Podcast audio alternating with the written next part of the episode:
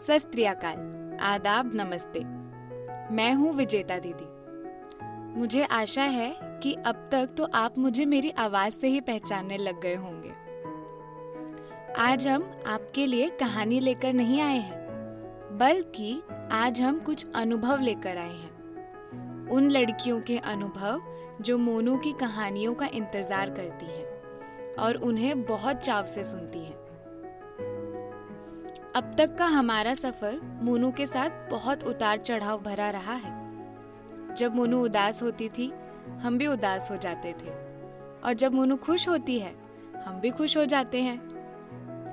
एक गाँव के छोटे से परिवार में रहने वाली छोटी सी लड़की के सवालों की ये यात्रा सच में बहुत प्रेरणात्मक है। तो सुनते हैं, हमारी और इन बच्चियों की ये बातचीत। और जानते हैं कि इनका क्या कहना है अपने और मोनू के बारे में।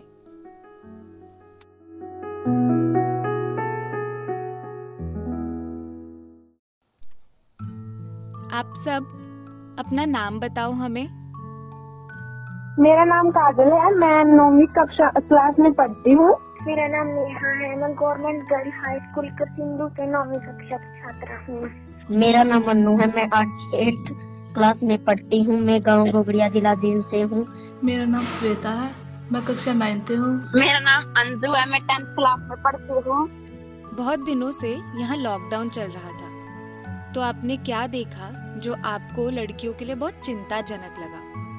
लॉकडाउन के समय पढ़ाई अच्छे से नहीं हो पाती है।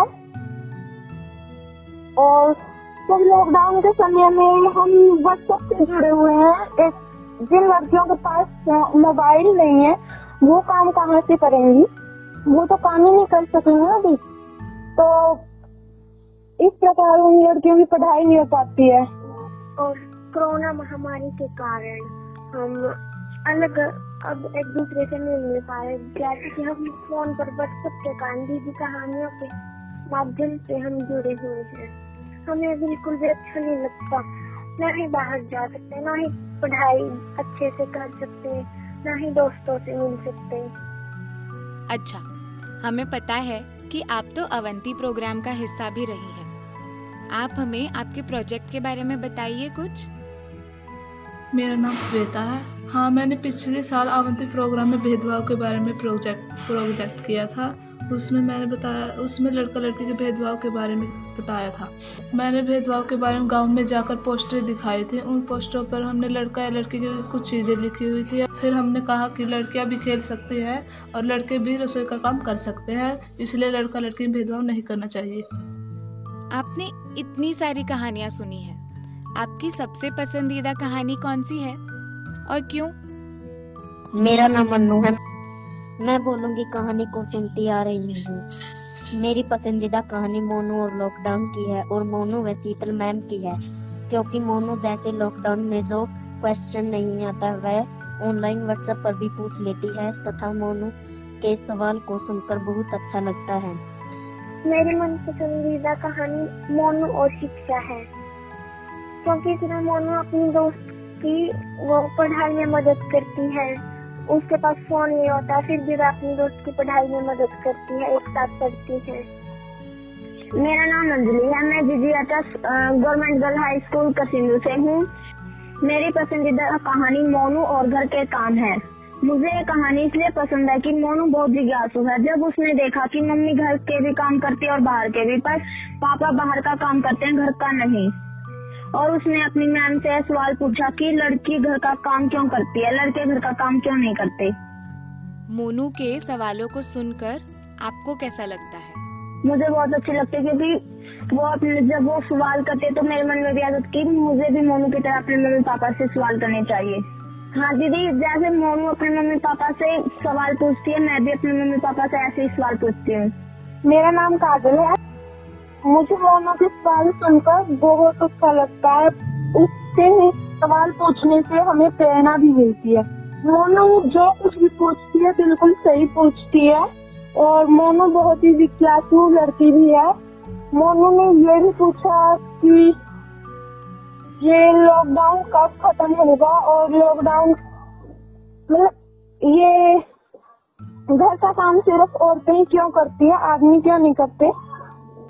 लड़के बाहर क्यों जा सकते हैं? लड़कियाँ क्यों नहीं जा सकती? लड़के क्यों ज़्यादा खेल कूद सकते हैं? लड़कियाँ क्यों खेल कूद नहीं सकती? मैंने जो सवाल पूछती है ना शीतल मैम से, उन्हीं में से कुछ सवाल मैं अपनी मम्मी और अंजनी से भी पूछती हूँ। आपने इन कहानियों से क्या सीखा? पहले तो मुझे भी डर सा लगता है कि उनसे सवाल पूछते हैं तो हमें लगता है कि ये हमें मारेंगे या धमकाएँगे या हमारी बातों को नहीं मानेंगे। फिर हम एक सवाल पूछ लेते तो ऐसे जोश सा आ जाता है कि हमें ऐसे सवाल पूछने चाहिए। मैंने सीखा है कि मतलब कि अपने क्वेश्चनों को बड़ों के सामने कैसे पेश करना चाहिए हम्म। क्या समझाना चाहिए उन्हें। और यदि हल नहीं मिला जे अपनी जो सहपाठी से सहायता लेनी चाहिए या आप कैसे दीदियों से हमारे यहाँ पूछने पर कि बहुत सारी लड़कियों को ये कहानियाँ क्यों सुननी चाहिए? सब कहते हाँ क्योंकि मैं भी इन कहानियों को सुनकर अपने अंदर जोश लाएँगी और जो समस्या है उनको समाप्त करेंगे खत्म करेंगे।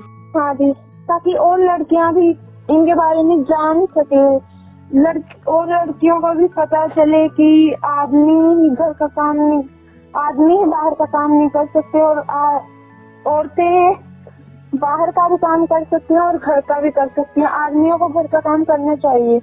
मेरे हिसाब से तो ये सारी कहानियाँ सभी लड़कियों तक पहुंचनी चाहिए, परंतु कोई लड़की इन कहानियों को सुन रही है वह कोई लड़की नहीं सुन रही है। मैंने ऐसा इसलिए लगता है क्योंकि सब कोई मेरे ही जैसे कोई खेतों में जाता है तथा कोई घर के कामों में व्यस्त रहता है, कई सारी लड़कियाँ तो ऐसे भी हैं, कोई ऑनलाइन व्हाट्सएप पर जाती ही नहीं है। इसलिए आपके कहानियों को वे सुन नहीं पा रही। हाँ क्योंकि इनसे वे नई नई चीज़ें सीख पाती हैं, समाज में बोलना सीख पाती हैं। अगर कोई गलत काम हो तो उसे रोक सकती हैं, दूसरों की मदद कर सकती हैं।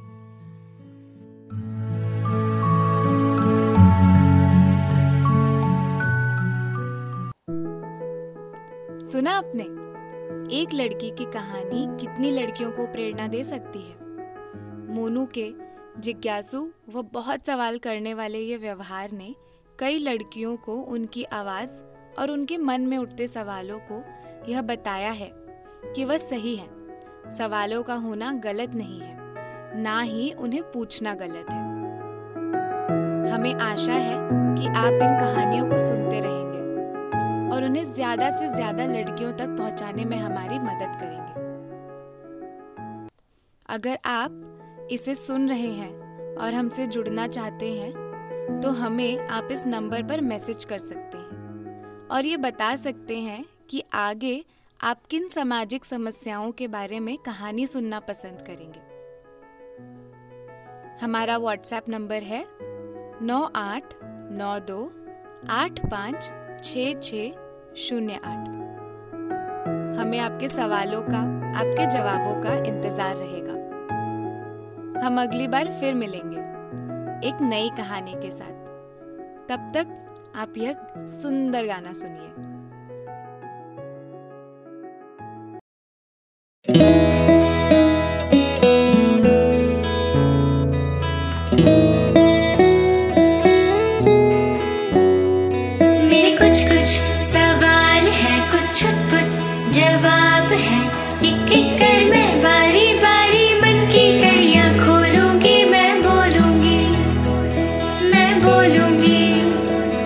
मेरी इतनी सी आशा है खुद अपनी परिभाषा है मैं धीरे